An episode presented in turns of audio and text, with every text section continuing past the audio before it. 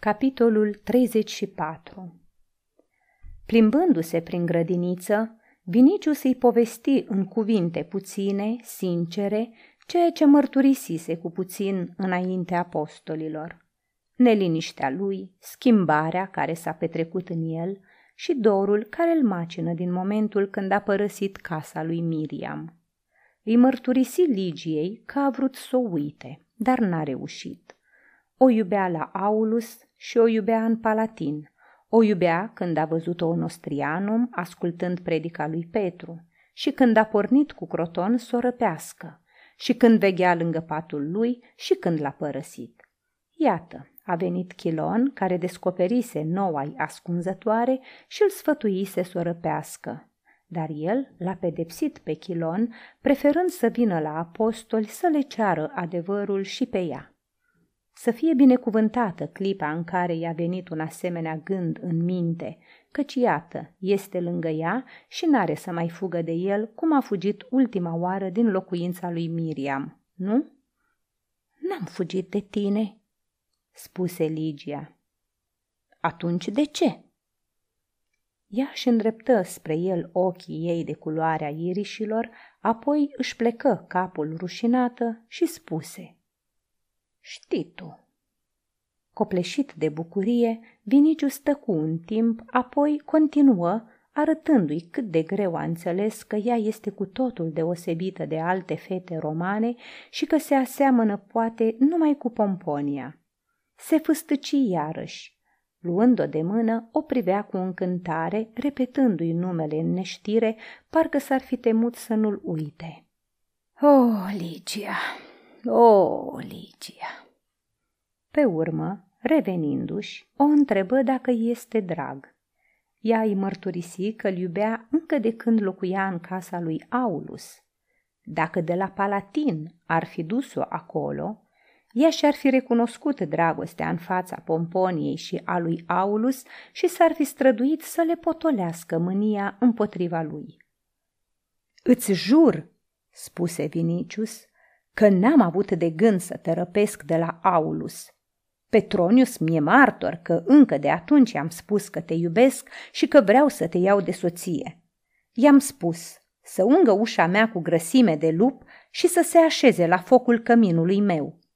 Însă el a râs de mine și i-a sugerat împăratului ideea de a te cere ca o statică și de a te mite da mie.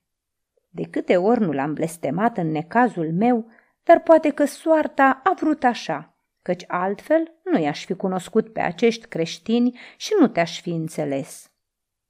Crede-mă, Marcus, răspunse Ligia, că Hristos într-adins te-a dus spre sine. Vinicius o privi mirat. Adevărat, răspunse el. Totul s-a întâmplat atât de ciudat. Căutându-te pe tine, i-am întâlnit pe creștini. În Ostrianum l-am ascultat uluit pe apostol, căci nu mai auzisem asemenea lucruri. Tu te-ai rugat pentru mine? Da, răspunse Ligia.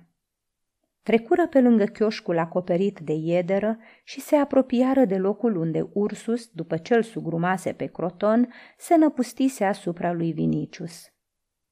Aici aș fi murit, spuse tânărul, de n-ai fi fost tu. Nu mai aminti de asta, răspunse Ligia. Și nu-i purta pică lui Ursus. Aș putea oare să mă mâni pe el pentru că te-a apărat? Dacă ar fi sclav, i-aș dărui imediat libertatea.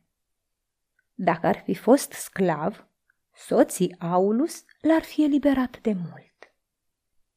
Îți amintești, zise Vinicius, că am vrut să te duc înapoi la Aulus?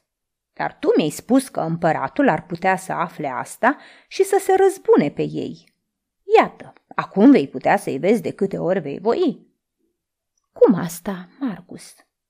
Zic acum, dar mă gândesc că vei putea să-i vizitezi liniștită când vei fi a mea. Da, căci împăratul, aflând, m-ar întreba ce am făcut cu o stateca pe care mi-a încredințat-o. I-aș spune, am luat-o de soție și la Aulus merge cu voia mea. El n-are să stea mult la Antium, căci vrea să plece în Acaia și chiar dacă ar sta, nu e nevoie să-l văd zilnic. După ce Pavel din Tars are să mă învețe adevărul vostru, am să primesc imediat botezul și am să mă întorc aici. Am să recâștig prietenia soților Aulus, care zilele astea se întorc în oraș. Acolo n-au să mai fie niciun fel de piedici. Am să te iau și am să te așez în casa mea. O, carisima, carisima! Spunând acestea, întinse mâinile spre cer, luându-l parcă drept martor al iubirii sale, iar Ligia, îndreptându-și spre el privirile luminoase, zise Și atunci am să spun, unde vei fi tu, Caius, acolo voi fi și eu, Caia. Nu, Ligia, strigă Vinicius. Îți jur că niciodată vreo femeie n-a fost atât de onorată în casa soțului ei cum vei fi tu între mea. Un timp se plimbară în tăcere, copleșiți de fericire, îndrăgostiți unul de altul, asemănători cu doi zei și atât de frumoși de parcă i-ar fi adus pe lume primăvara, odată cu florile se opriră în sfârșit lângă chiparosul care creștea aproape de intrarea în casă. Ligia se rezemă de tulpina lui. Vinicius începu să o roage cu o voce tremurătoare. Poruncește lui Ursus să se ducă la casa lui Aulus, să ia lucrurile și jucăriile tale de copil și să le aducă la mine. Ea, îmbușorându-se, răspunse. Obiceiul cere altfel. Știu, de obicei le aduce pronuba, venind în urma miresei, dar fă asta pentru mine. Am să le iau în vila mea din Antium și ele au să-mi amintească de tine. Își împreună mâinile implorând-o. Pomponia se întoarce azi mâine. Fă asta, diva, fă asta, carisima mea. Să facă Pomponia cum va voi, răspunse Ligia, aprinzându-se la față, auzind de pronuba. Din nou tăcură, stăpâniți de emoție. Ligia stătea rezemată cu spatele de chiparos, cu ochii plecați, iar Vinicius o privea, transfigurat și palid. În liniștea amiezei se auzeau bătăile inimii și în exaltarea care îi cuprinsese tufișurile de mirt chiparosul și iedera chioșcului apăreau în ochii lor ca o grădină a iubirii. Miriam se arătă în ușă și invită la masa de prânz. Se așezară între apostoli care se uitau bucuroși la ei ca la o tânără generație ce urma să păstreze și să semene mai departe după moartea lor sămânța noii învățături. Petru frânse pâinea și o binecuvântă.